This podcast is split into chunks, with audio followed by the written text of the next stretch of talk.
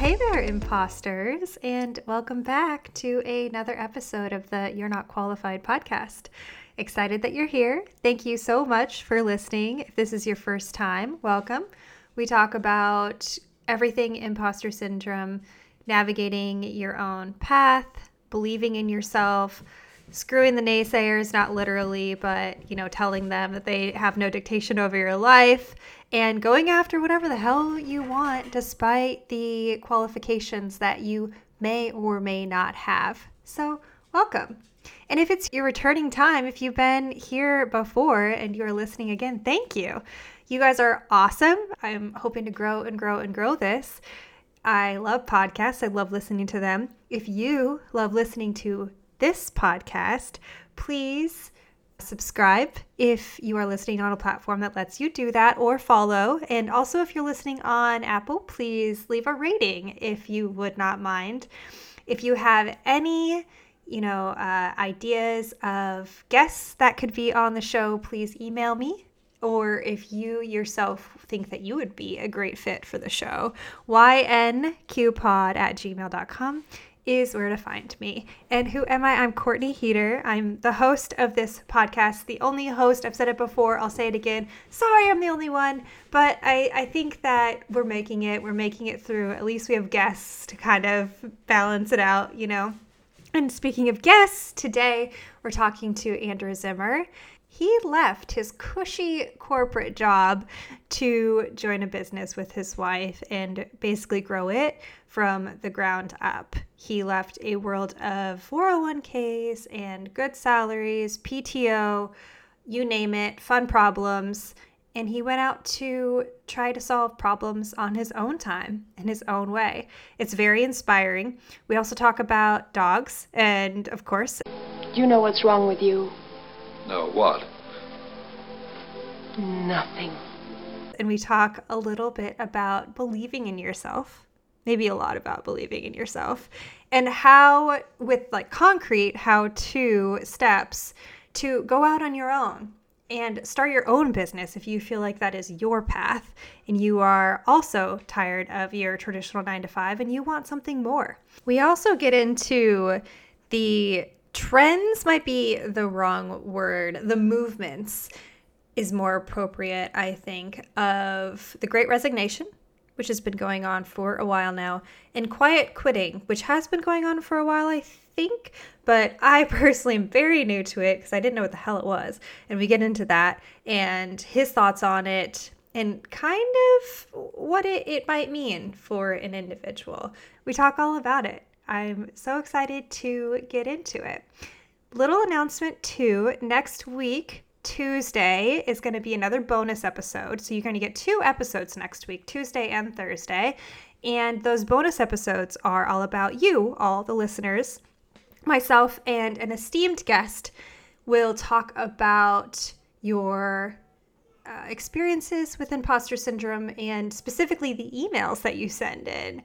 And we might talk about one or two or three, depending on the time, as well as the context of it. And we will also get into our guests' experience in their life with imposter syndrome and growing in the ways that they felt afraid to do and how they've successfully done that. It's fun. If you missed the last one on August thirtieth, so if you missed that last one, August thirtieth, Steph Chin, my good friend, was the guest on that one, and we had a really, really fun conversation and an email about a woman in the cannabis industry, all that that entails and her growth there, pun intended and not intended. It's a good time. Please listen on Tuesday. It's also a really good one to share. It's a good episode to share if you talk about this episode with anybody. And I mean, if I'm being honest, I have long episodes. I'm tr- I'm working on it because I like shorter than an hour ones for other podcasts I listen to. But I just, I want all the information that the guests give. I don't like to edit it all out. And I also like to talk and I like to ask questions. So here we are. Okay, like that's that's what I got. And I try to keep it under an hour. But these ones are guaranteed around like forty, you know, thirty, thirty-five, forty minutes. So it's a much better episode to share. And it gets the gist of what we talk about with a guest still.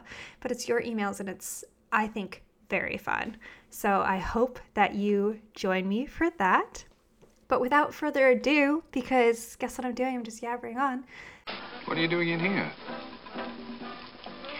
I'm having a nervous breakdown. Let's welcome Andrew. Let's go. Thank you to Andrew Zimmer for being here on the You're Not Qualified podcast. Very, very excited to see you and have you so late to your time. I appreciate your time. Oh, absolutely. This is going to be a blast and no problem at all. Thank you. All right. Andrew has one hell of a story and process of uh, basically dumping his nine to five to share with us as we go through this episode.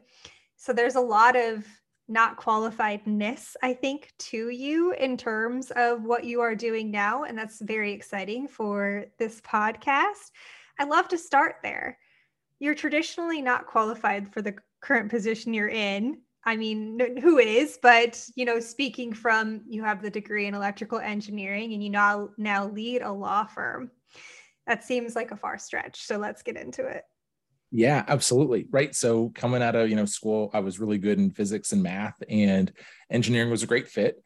Um, I enjoyed it. I, I worked in that world for about a decade, um, a mix of defense contractors and the nuclear power world, and learned a lot of great skills, solved some unique problems. I definitely had some fun. And during that time, kind of the tail end of that, um, you know, my wife um, had always been an attorney and had an estates and trust practice and worked at different law firms, and finally decided she wanted to go out on her own and start her own business.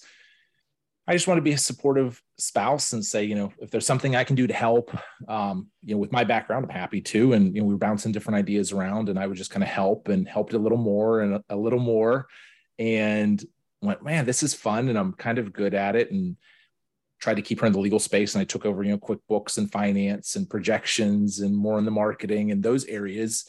And then you kind of fast forward to today and go, you know, I never in my life would have thought I'd be, you know, executive leadership at a law firm, but here I am. And it's one of those things where I'm not going to say I'm the only one in the country, but I've got to be in a small handful of engineers, not attorneys, you know, not an attorney who's in this kind of a spot. And I think it's from working hard, asking tough questions, thinking outside the box. And again, I think that's really all people have to do um, to, to get a shot. And so that's kind of the quick, you know, how I went from engineering to law firm. When you say nuclear power, are you talking about like a, how a country is a nuclear power, or like literally nuclear power that powers things? Powers things. So, okay. um, yeah, my middle job was, it, it was at the time it was a startup called P K M J. Um, I got there and it was probably around seventy-five or eighty employees a couple years prior. I mean, it had truly started. And while I was there, they got acquired by Rolls-Royce, not the car guys, but the jet engines and, um, Rolls-Royce, and half of their company is in nuclear power, mostly in Europe. And so they acquired P K M J to pick up the North American footprint. And so what we were was we were design engineers that would fix problems or augment or build out new systems at any of the nuclear power plants, pretty much in the U S, Canada, South America. And so I had, I led a team there. Um, and so it was some neat work. It was cool to see that entrepreneurial side. You know, I got to know the president of the company, and I think that's what kind of st- Stroke like started this itch. Was a lot of folks, I think, saw Paul and what he did, maybe jealous or just, I don't know, didn't like it or whatever. And I always saw it as this, like, wow, this guy took, you know, the family name and made this engineering firm and started with himself and a, another person and hired another one, and then got to four and five and six people. And here he's at, you know, eighty people, and then one hundred, one fifty, two hundred, and was acquired by a, I don't know, you know, Fortune one thousand or five hundred company, a big company. It was like, man, this guy really did it. And he's just a local guy from the greater Pittsburgh area. And that kind of started that, like, well, if he can, maybe like, maybe I can.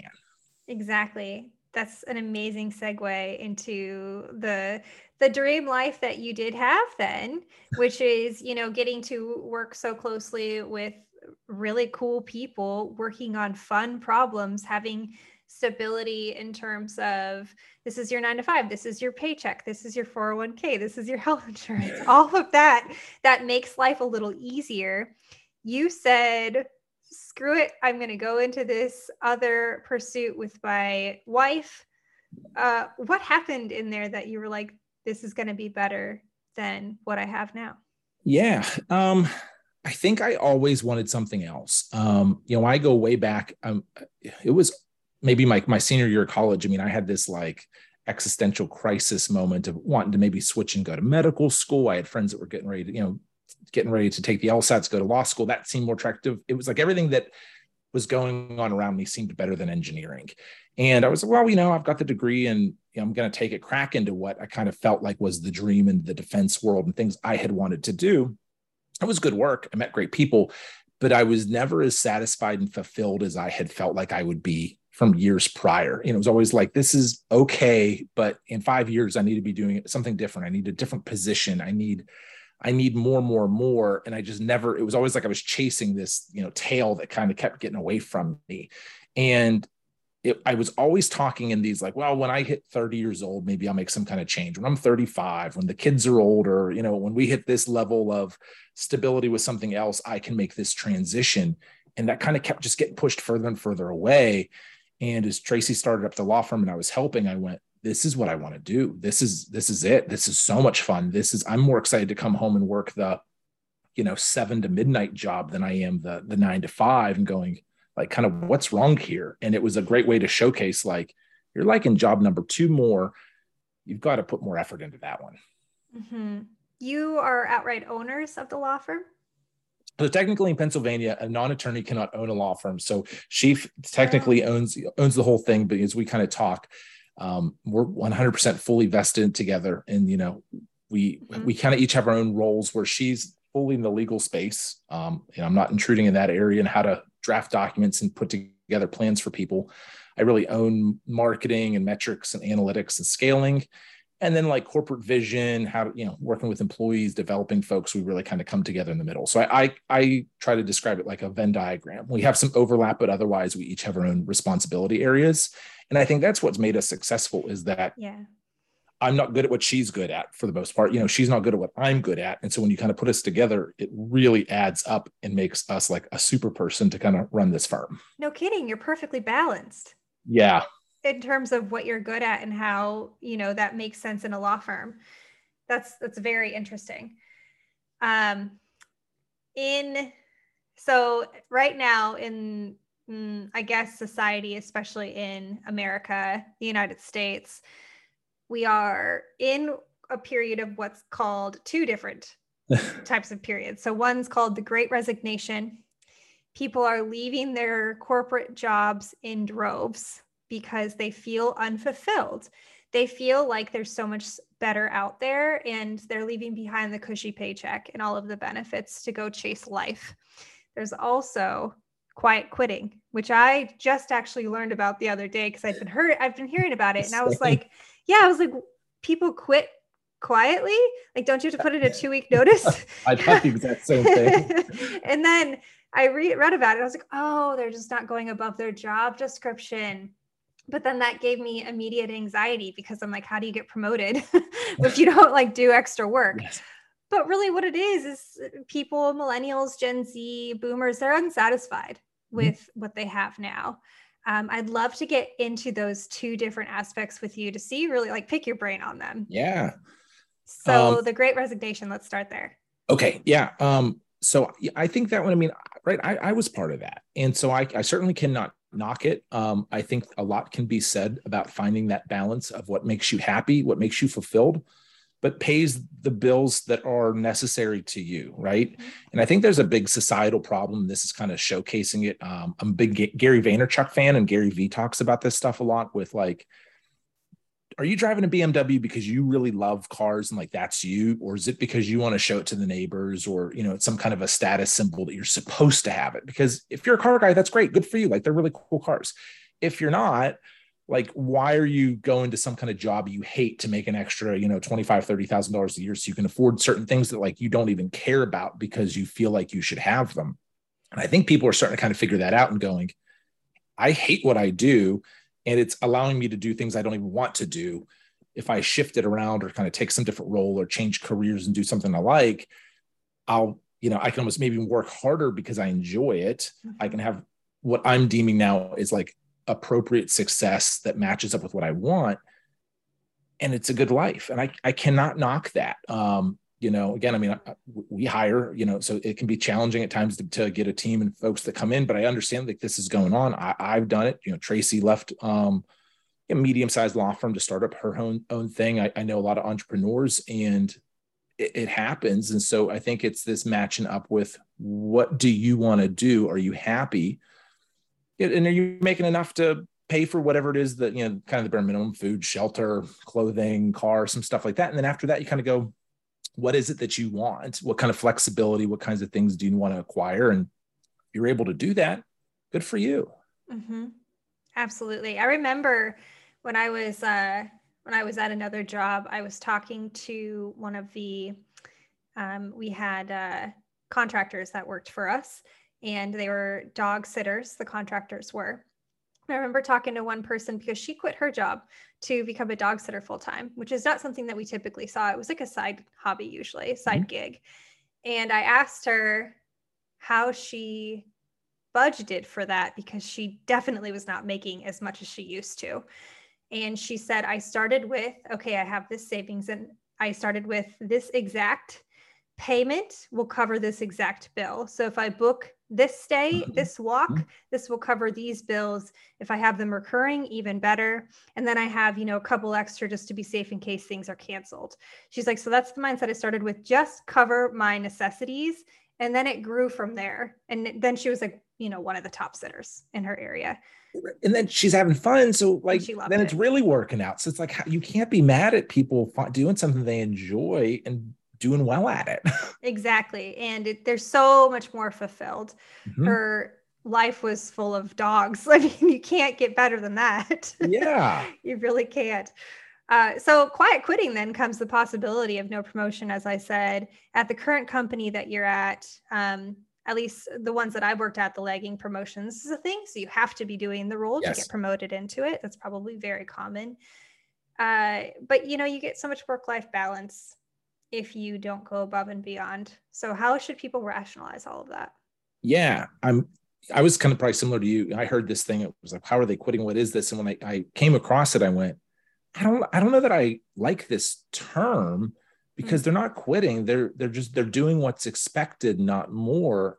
And there should, there's nothing wrong with that to me. I, you know, again, if they're, if they're dragging out, they're being a bad, you know, team member, that's different. But people who are going, I'm doing everything you're asking me to, but I'm not going to put an extra three hours in, or, you know, take every phone call on Saturday and Sunday kind of a thing. Good. I think, you know, balance Please. is great. Um, so I can't argue with that. The, the flip side where I say people do have to rationalize it though, is that there are people that go, I am willing to go above and beyond. And that, that is going to be showcased. And I think it's going to drive a bigger disparity. And so people will say, I'm, I'm good where I'm at. I'm comfortable. I'm having fun. I have the balance. I leave and I'll pick this up tomorrow, and I get to go see the family or friends or go and do the activities I want. Life is nothing but trade-offs. And so again, if they go, I, you know, I'm good with that, that I may not get promoted or could take me longer, but I want that balance. Awesome. I think the people that say I should be promoted while doing that, they're going to be in for a rude awakening. Would you go far so far as to say that those who are now subscribing to the quiet quitting culture and they passionately feel for it, they might just be better off finding something to resign for? Like they should just quit their job and do something they love and figure it out that way? Yes and no. Um, I've definitely worked at some of the big corporate places where, you know, I think the the general mantra, right, was like, work really hard, get your promotions, move up as some kind of subject matter expert. But like the real winners become management. The really good in management become managers of managers and move all the way up to the very top. And I would cross paths with a lot of people, typically, I don't know, probably forties and fifties, that were like, I did that, or I, I just got burnt out, or I, I was a manager for a while and I just hated it. Like I literally asked for the demotion. I understand, you know, the technical aspects of my job, and that's just where I want to be. I love it. I help people and I, I have a great, great time. So I think leaving definitely could be a fit, but I also think that if there's a role there and it's like the role for you, there's no shame in being like, I'm good here. I can give a ton of value. Uh, I'm a great contributor to the team. I'm reliable. I help, but I'm not trying to get moved into the next role. Like, I just want to be here. Like there's not, that's a fantastic person, an employee and person to work with. And I think that should be celebrated more. Yeah. That's a positive take on coasting. A lot of people say that coasting is negative, but. Right. Coast. Cause it, it's not it for everybody. Like yeah. if, if they can get their job done efficiently and it's not overly stressful for them and they're having fun, again, they're not saying that they're trying to make, you know, four promotions in the next three years. Somebody is, and that can be for them, but it doesn't mean it's for everyone. And I think it's okay to find what you like. And, you know, again, if you can work at that kind of corporation and get that fulfillment, that's great, because they give a lot of stability. They have a lot of perks and a lot of, you know, nice healthcare and four oh one k match and time off. So it can be a great blend for people. Um, I think it's great to find that kind of spot and stay in it. Yeah. You, I don't obviously know you very well. We just met. Yeah. You do strike me as the type of person, though, who might really enjoy going above and beyond and working all hours of the day if you're passionate. Yeah. Yeah. It's, yeah, that, th- this stuff is not for me, but I get it. And, yeah. and I've worked with people that do that. And again, you know, why would I want to lose them or chase them out of that? Like if they're yeah. solid and they're good and they're, they're there, but again, that's not me. Um, This is a, this is like a passion project, right? This is fun. I enjoy yeah. meeting new people like you, but for some people it'd be like, why would you be doing this at nine thirty Eastern, you know, to do this? And I go, it's, I enjoy this. I'm meeting new people. This is my personality. This is the kind of thing I love to do. It's part of work and it's my own person, you know, my side of the brand and things like that. But there are people that would go, oh, you're out of your mind. You could never pay me to do this kind of a thing. And we're just different. You have to kind of find what motivates you. I love I don't know. I, I played a lot of sports growing up, and I, for me, work is kind of like this sport. You know, Sunday night in the corporate world, I used to have this anxiety and the like the Sunday scaries of like, oh my God, I do not want to go back. And now I feel like I'm in the locker room before a game. It's like, I cannot wait to get out there. I've got the ideas and things I want to work on. It's like, sometimes I have to pull myself back and be like, you have to take breaks. You have to like, just do other things because I love what I do. Yeah, I suppose you could still burn out even if you love all of it. Yeah, mm-hmm. That's definitely still a risk for sure. Um, in in the vein of people getting themselves unstuck then, how you got yourself unstuck by leaving for the law firm. If somebody else is stuck, they have no idea what to do. They don't have that partner, that, uh, you know, spouse that's doing something that they can join. They don't have hobbies maybe, but they need to do something different. Uh, let's talk about motivation to figure out what people can do in that situation. Yeah. I, I think a big one is, um, sometimes like the side hustle thing kind of gets, I don't want to say knocked, but you know, it's like, oh, it's, it's the side thing, but that can be a really great place to kind of experiment, give yourself a playground or a sandbox to, to find out what do you like, or, you know, do you, do you write? Do you like creating content? Are you a musician? Do you want to become a pilot? You start taking flying lessons. I mean, do you want to walk the dogs in, in, you know, after work? And you know, you can, you can try these things out and start finding, oh my gosh, I hated that one. That was even worse than I thought it was going to be. Ooh, that one, that's kind of fun. Maybe not the full thing I was looking for, but that's starting to get there. And I think you can kind of within a, like with a safety net, start working through some things that excite you, do some critical thinking on what might that look like. And kind of like, um, well, you mentioned earlier, you know, build out like, what would I have to do? What would, what would meet what would say that I was being successful at this, right? What would be my success criteria? And like, how doable is that, right? Mm-hmm. If I want to create a company to compete with Elon Musk and SpaceX, that's pretty challenging. Not that it's not doable and that somebody else can't do it, but like, that's re- that's going to be really hard. If I want to, I don't know, make like cool t-shirts and sell them, pretty relatively easy to make a t-shirt, come up with a design, get it to market. So, you know, you, you find out what you're going to enjoy and take a crack at it, put some effort in and kind of see where it goes. And so I think it's just like continually taking these steps forward. The people that go like, one day I'll quit, you're never going to get there. You have to kind of give yourself some timelines and just kind of stay on it. And I think things will show themselves to you. Picking out very specifically what you said, have a safety net, keep the safety net until you figure it out. I do think that a lot of people might, well, they, you know, might get to the point where like, oh, I don't know, but I just don't want to do this anymore. So I'm just going to jump and figure it out later. Um, I personally wouldn't do that. That's scary. Yes. Maybe I'm, don't I'm do risk, that. I'm right. I'm risk averse. And so yeah. you know, I've, I take risk, but I, it has to be smart risk. And mm-hmm. I do tell people that don't just, you know, don't just quit your job. Like I'm going to figure it out, because you've started a stopwatch of you have to figure it out, where when you have the, the safety mechanisms in place, you, you do allow yourself more time. Mm-hmm. Mm-hmm. what were the most difficult hurdles you faced? Um, so, you know, when Tracy started the firm, we started talking about it. It was initially, you know, she started this in March twenty seventeen, and it was a real goal that I would come over full time within five years. And if we really, really worked hard, within about three, and that was kind of what projections looked like and things like that. So fast forward to um, January twenty eighteen. So I don't know, eight, nine months in, and she went, we're never going to hit those numbers unless you come over full time. And we're not there now. I need to hire your replacement, or you need to come in full time. And so we thought about it for a day or two. And then I put a six week notice in for my boss and, and went over. And so, you know, that first big scary piece was that we were not making enough money. We, we were taking a really significant hit for me to come over and really double down and bet on ourselves that we were going to do it. When you fast forward, then we were making probably double the income we had within six or nine months. But there was this period of, we're bleeding through savings. We're, you know, this is really, really tough. And that's scary. That can deter people. But I guess I knew I could go back. Like, I wasn't burning bridges. If I would have went back to my old boss and been like, hey, I totally screwed this up and we sucked, I need a job, I could have gone back. Like, my failure was going back to something I didn't really want to do. That's not that bad.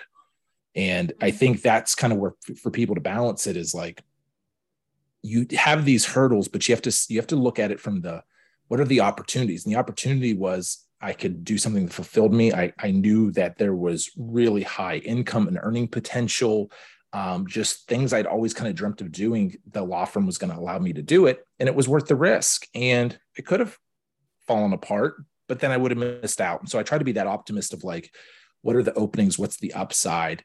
Because the the worst case stuff is usually nowhere near as bad as you think. Like, you're not going to be homeless, living in a box, like completely destitute. Mm-hmm. Failure is usually like tail between your legs, going to do something you didn't want to do. And, and when you start thinking that way and realizing that bottom level is nowhere near the bottom, I think you can then take more risks and, and know. And so That, that was like the biggest hurdle. And I look back and go, that really wasn't that bad. I should, you know, we should have jumped in even faster, but you know, that's hindsight. It is. And you know, the, the hit to your pride is hard sometimes uh, to make that mistake and have to go back to something. So that absolutely makes sense. What's fascinating about this story is that that journey of what you defined with your wife as success has changed wildly, even from your projections of like, it's going to take us five years to get here, eight months in, uh-uh, we got to get there like with you. So let's change this. Yes. Um, trajectory of success is not linear. I think that's a big takeaway. Oh my gosh. It, it's always changing. Yeah. I feel like, you know, it's when, and when you look at it, you know, back then it was like success was going to be, you know, could I come over full time? Right. That would mean we were really doing it. Or I won't forget that first year, maybe six months in, you know, Tracy was at some seminar, and um, there was an attorney, and she came home and was like, I met this woman today. She was the keynote speaker, and um, she runs a million dollar practice, like just her, like it's, that's what she does. She, I mean, she came home and was like, that is going to be me one day. Well, fast forward, like we're there now, we're trying to get to ten million. And it's like, you recalibrate, like that was like the big goal, like maybe in fifteen years we'll be there. And now it's like, oh, well, we we've hit that, and how do you add zeros and keep going? And so you're, it's, it's this balance of, you want to have your goals high enough that they really push you, not so high that you really can't get them, but you also don't want them so close that it's like, you're not even challenging yourself.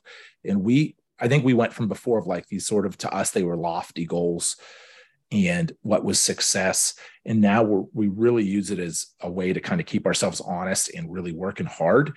Um, because when you're, you're chasing that the right way, like I think goal setting is like so, so, so important for people. And um, it's really, I think, helped us have some of the success we have, just because we kind of know where we have a North Star that's guiding us. I love you just said North Star. Was literally, that's going to be my next point is it's really, really helpful to have that North Star in terms of all of this can go kind of sideways array a little bit, but as long as you really know the end goal and you keep working to get there and just don't lose sight of it, you'll get there. Just keep working. For your North Star for the law firm, or I don't know if you're allowed to say, I don't know anything about law firms, but do you have this particular type of client you work with that you were like, this is who we want to help? Yeah, and it has changed over time. Okay. Um, when we first started, so we do primarily estate planning, right? So wills, trusts, powers of attorney, and um, estate administration. So when someone passes away, we work with a family to carry out the will and trusts and things like that. And so when, when we kind of started this together, those were the two main areas. And uh, that was really it. Tracy did some business law, formed some businesses and some contracts and some things there. And I think initially, like we had, we we saw the future as building the business side up. And what has happened is we keep making that a smaller and smaller component and getting away from more and more of it and exploding out the planning and the carrying out the estate side. And then like a couple of years ago, we got into um, helping folks that um, they need a path forward on protecting assets for nursing homes. And so not, you know, to get way, way, way in, but there's a lot you can do, at least in Pennsylvania, with nursing homes and the elderly. How do you pay for it? How do you protect assets? And that was one of those areas we went, you know, we just kind of want to get into it. And like, bang, like we found, found ways to get in front of those clients. Tracy started learning that area of the law. We figured out how to market for it. Um, then we, then she kind of went, I want to get into higher net worth planning. I want to get in front of people with, instead of one, two, three million dollars in net worth, I want to get in front of people with five, ten, fifteen million dollars. And all of a sudden it was like, okay, bang, like that's what we were setting our sights on. So that was the kind of clients we were able to start getting into. And so again, it's like, I don't mean to be cheesy, but we kind of joke, like when you start unlocking your mind, like you can like manifest things, make them happen. And I think like the people that don't believe it, they're just like, that's complete nonsense. But when you watch yourself like dedicate down these paths and make it happen, you start really understanding that like you can actually kind of almost like exert your will and make these things happen, because we've done it so many times now. And it, I don't, feels kind of weird, but mm-hmm. it's one of those things where it's like, I, I know we can do it. And so it's like, whatever you want to do, and you, you just, you jump full in on it and just immerse yourself and you make it happen. And so yeah, these things evolve, and it's, what's the next area to get into? How can we serve another, you know, cool niche of, of clients, and how does that make sense? And we move into that area. Hell yeah. And the great thing is, is it's your business. Yeah. So you can go whatever direction you want. And I mean, obviously within the realm of practicing in Pennsylvania, but yeah, go for it. That's so important, I think, for people to, if it, if they take anything away, it would be, you really can do whatever you set your mind to. And if you want to start a business, do it, have a North Star, get it going. Um, and it offers and opens up so many doors, but go through the door. Yes. And it's okay to pivot, and markets change. You know, COVID came, um, people were not sending their family members to nursing homes, right? That was a really kind of dangerous place where things were people getting sick and things like that. And yeah. so that went from an area where we got a lot of business, and then kind of COVID happened, and like nobody was trying to be, they, mom and dad were staying at home and they were caring for them. So we had to pivot, right? We had to get into different areas, and that has started to come back. So again, you can't just double down out of like ego of like, damn it, I'm going to make this happen. You also have to kind of pay attention and say, you know what? I made a decision, or things have changed. You know, we have to, we have to steer course a little bit. You have to have the, you know, the hubris to say, yeah, it's okay. Like, I'm not going to just crush this thing out of like, it will be my way. You have to be smart and sometimes pivot or change directions. And the good people do that, and you learn from it. And you, you know, again, you look backwards and you go, oh, wow, I see how these dots connected. Steve Jobs quote, right? You have oh, to yeah. trust the process moving forward. You don't know how it's going to go, but when you look backwards, you see the dots as they connect. And I think that's like business ownership one oh one. You kind of have to just trust the gut, work through it, use the data you have, but you get to a point, look backwards and like, man, this is crystal clear now. Yes. That's, that's excellent, excellent fodder for the people that want to start a business and they really don't really know that first step to take to make that dream a reality. What are a couple of concrete things that they could for sure lock down? So I think um, not from the M B A program standpoint, but create the business plan. You know, it doesn't have to be all some pretty thing, but working through like, who are you going to help? How are you going to get paid? What is this maybe worth? What kinds of expenses are you looking at? What, what kind of realistic clients or sales could you get kind of day one, month one, ninety days in, a year in, and being realistic. You want to push yourself, but you, you know, you're probably not going to do like eighteen million dollars, you know, in the first fifteen days. So, you know, you have to build these things out and look at it so you can understand what you're getting into. So there's no business plan, like actually getting into it, but I do think writing some things down and thinking through some of those what ifs is a huge one. Mm-hmm. The other one that I think is giving yourself some milestones and like timelines of, you know, hey, I, I will create that plan over the next two weeks. Once I get it, I'm going to circulate it to some friends, get some feedback. You know, I'm going to go, you know, maybe form an L L C and get a website name, you know, and you're going to take these steps because not to dumb down, I'm a big Apple fan. So I like Steve Jobs. And I saw this um, TikToker reel the other day, and it was, it was Steve from probably the late eighties or early, you know, it, this was from a while ago. And he was talking about like, I forget how hard it was to start a business. He's like, you do everything. He was like, you create the product, you market the product, you get it to market, you do the logo, the font, the tagline. He was like, you get the kitchen supplies, you buy the coffee maker. He was like, there is, he's like, you buy the chairs, you build the chairs. And it was like, yes, that's literally it. And it feels overwhelming. I mean, I could talk for the next eighteen hours about how you start a business. In reality, it, you eat an elephant one bite at a time. So it's just take the next step, take the next bite, and, and you work through it. And just kind of always, as you get to the next bite, think about the next two or three steps you're going to have, right? And take those next couple of bites. And it's very doable when you take it that way. Yeah, you don't get overwhelmed. And you also can stay on track that way. And you can um, keep the momentum going, because you could also probably be burned out in the process of getting there. Right? If you work yourself nonstop with kind of nowhere to go. Yes. And if you get too circular, right? Exactly. Yeah. You're going to burn out. You're going to not make, and you won't make progress. You're going to feel that you don't make progress, and you're going to be stressed. And it's like, you just move it forward. I tell that to so many people in any facet of life. Um, moving forward, taking the action and actually executing is so much more important than the plan. Like a, a decent plan that's being carried out takes you further than a perfect plan that you just sit on. And so it's, don't wait for perfection, actually just move it forward. You'll learn, learn along the way, and it, it will go really well for you. That's really good advice for anything in life. Don't wait for per- perfection. Just go for it. Yeah. It really is. Uh, you have reinvented yourself a lot throughout your life, um, looking briefly at, you know, your kind of your life resume in a way of what I could find. Um, you were a dog trainer for a while. Yeah. You have two dogs, Charlie and Maverick. I'm really curious about your dog training uh, life, really. What was that like? And yeah, what did you learn there? Yeah, man, that those were great experiences. So um, Maverick is our German Shepherd, and he was the one I trained. Charlie is um, uh, re- about the same size much. She looks like a beagle, but she's about eighty pounds. And we rescued her from the Humane Society. Um, and just the, the the thing on that was, I'd never been there. Tracy wanted to adopt a dog. We went in for a different one. It, she was adopted. And it's kind of like the Sarah McLachlan commercials playing Angel. Like you oh, go no. in the Humane Society. If you love dogs, you are not leaving without one.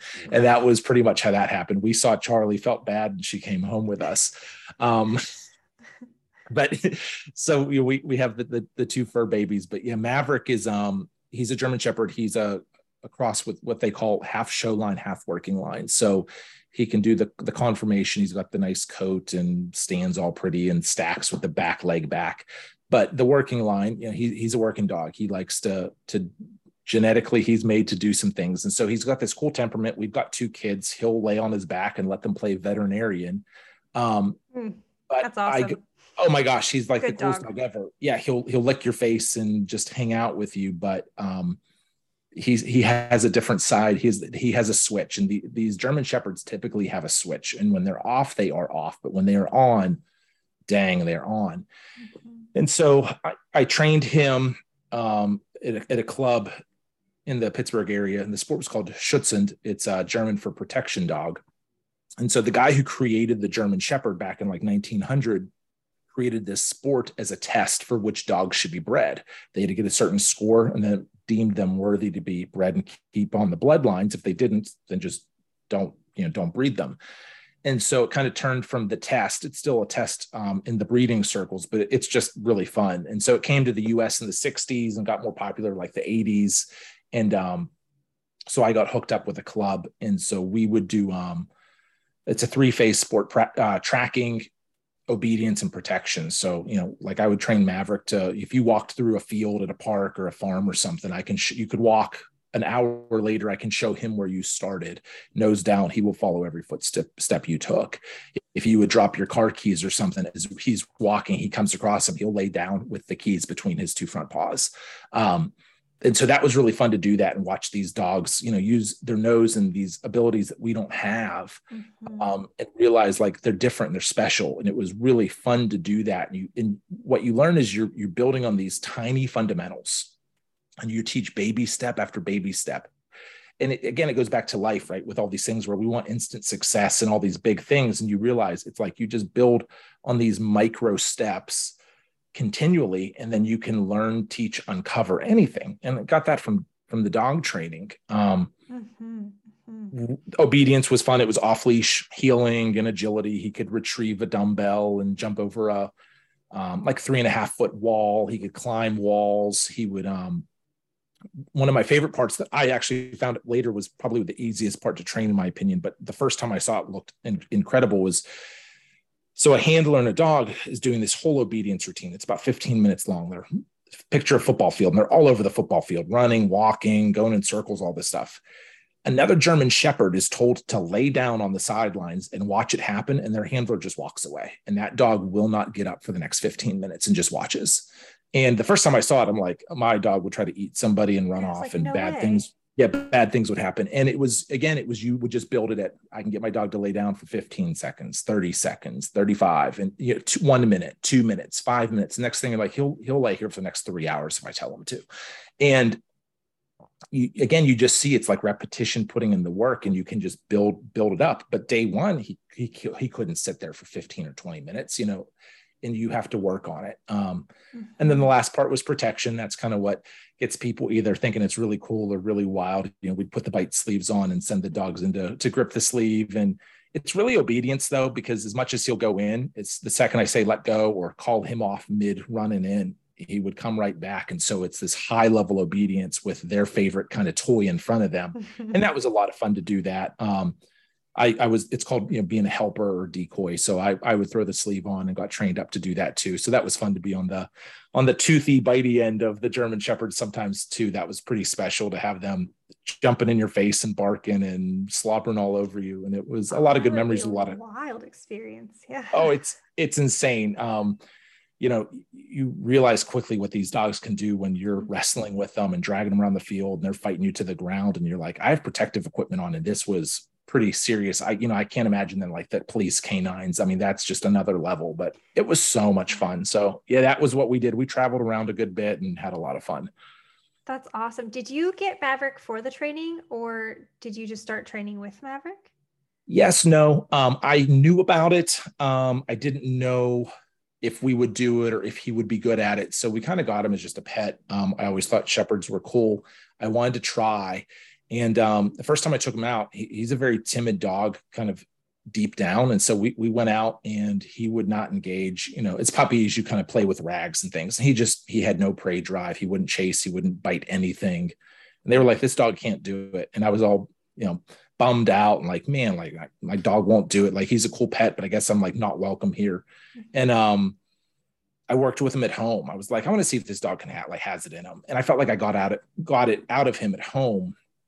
So I went back to the club, I don't know, nine months later, and all the people were like, why'd you never come back? I'm like, well, some of you guys said, said like he wasn't, you know, yeah, yeah, and came back and he started getting into it and put a lot of time in. And um, it was, again, maybe kind of one of those, now you look back like life lessons that like, don't let people tell you that you can or can't. Like, it's up to you to put that work in. And, um, you know, I, I did that with him. It was, he had it within himself, and we really worked to uncover it. And like, no, he's not a national level competition dog or anything like that, but he's a good sound dog that likes to have fun. We're, you know, we're buddies, and we've had a heck of a lot of fun out on the field. And, um, those dogs don't know, they, they don't know it's a competition. They don't know it's a training day. Mm-hmm. They just know they are out with their best friend that they love, looking you in the eyes, trusting you, having fun. And you realize that's all that that's about. And, um, you know, you kind of, sometimes you take the, the medals and podiums, you take that away and realize that dog just does it for the praise and treats at the end of it. And as long as they're getting that, they're having a blast.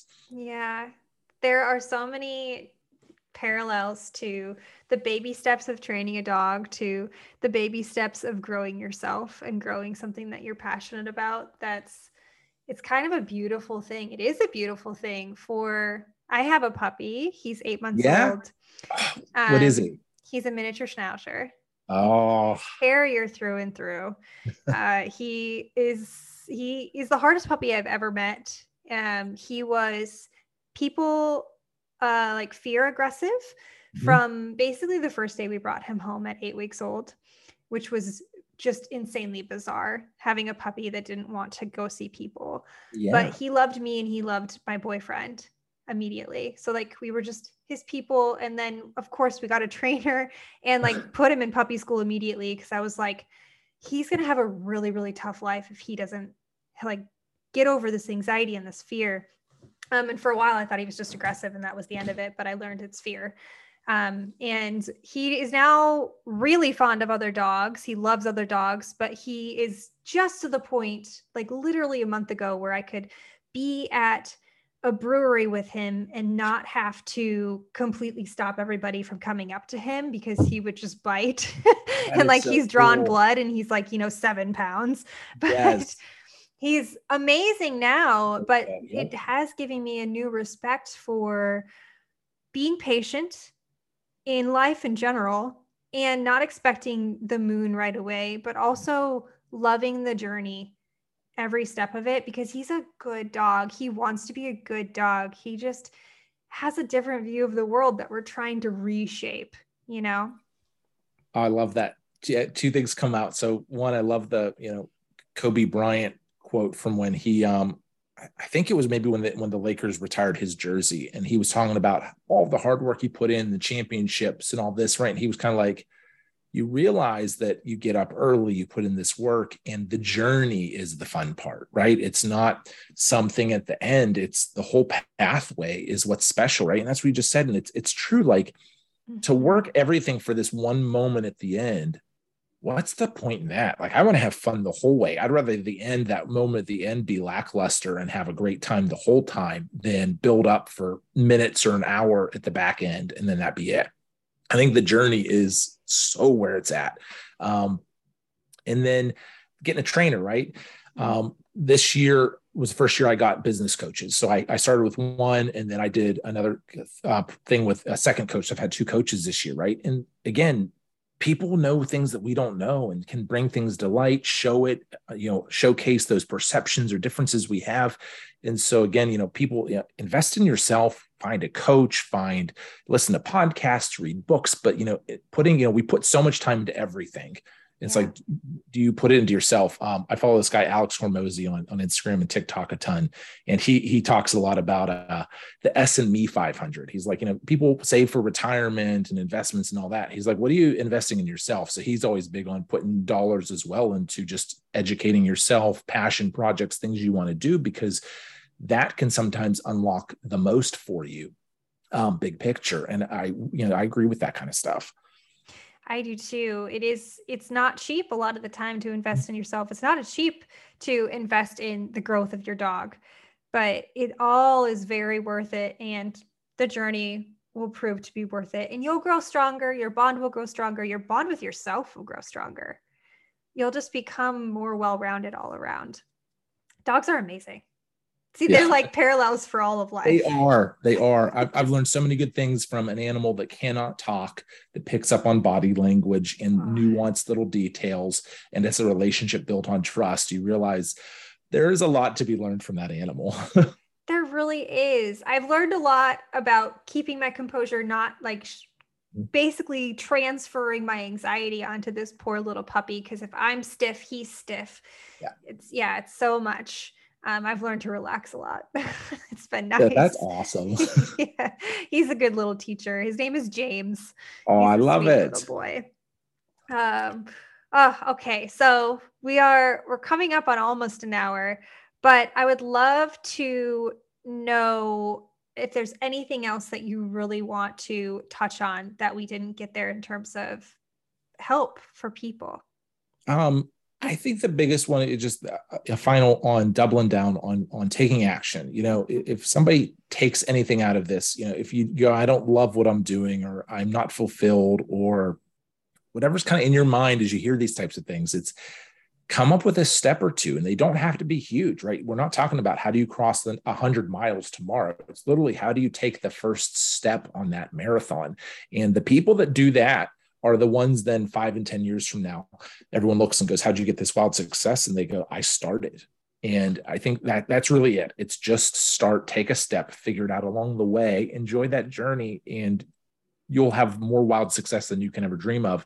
There's other people that get all locked in and just kind of stay here. They stay there. You don't have to stay there. Take the step.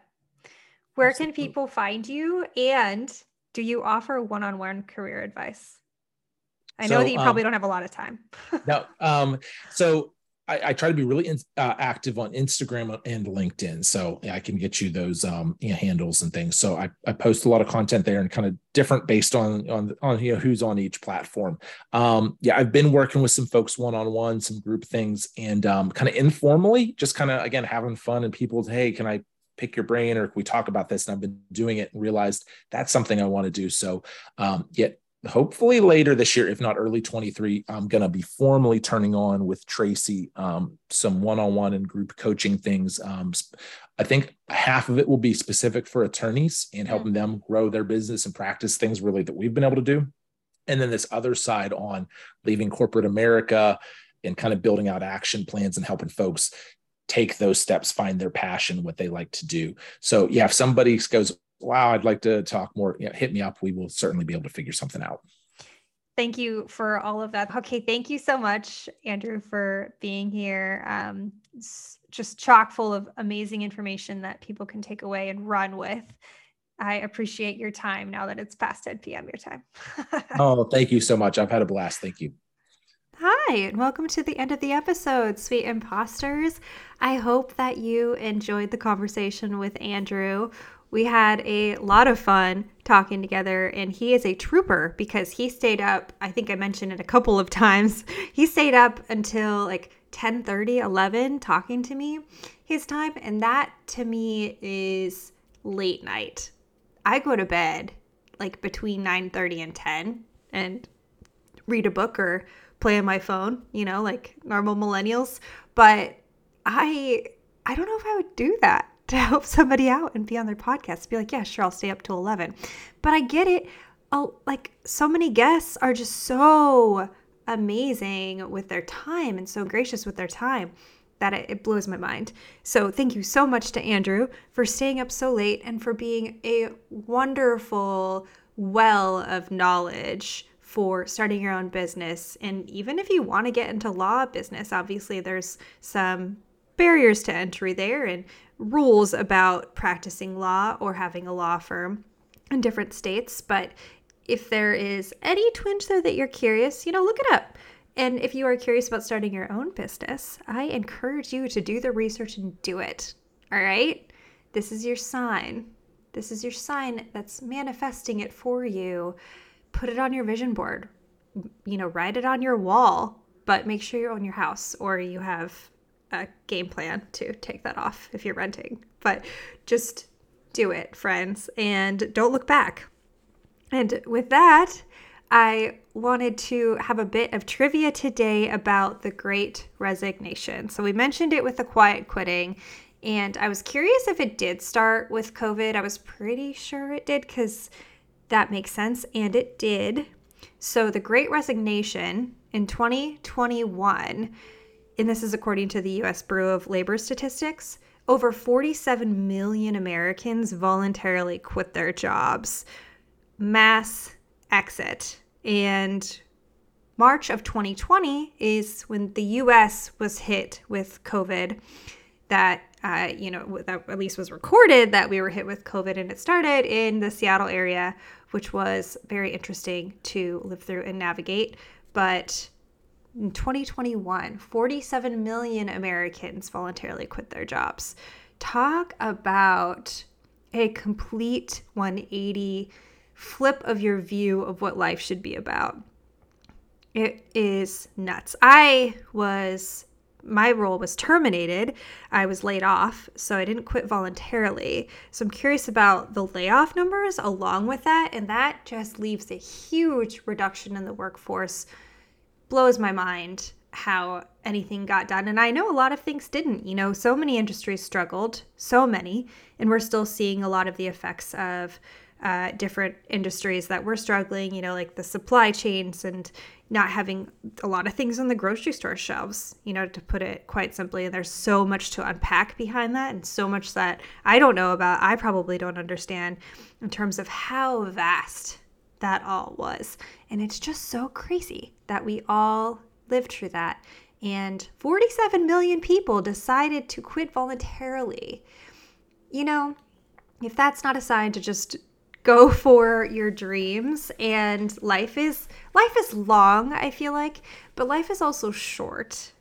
It's short and it's long. And it's especially short when you are having, you know, a great time. It feels long when maybe you are dreading your week, or you're like looking forward to a trip or something, and it's like, oh man, like it's so far away. But it can fly by too, and it flies by in a blink of an eye without you realizing it. If you feel like you are not getting what you want out of life, friends, just change it. Do something else. Use this conversation and the other conversations that we have on this podcast as fodder for your change, because I believe in you. I know that the people around you believe in you. And you can do it. We can all do it. Just go do it. Go out there and do it. We believe in you.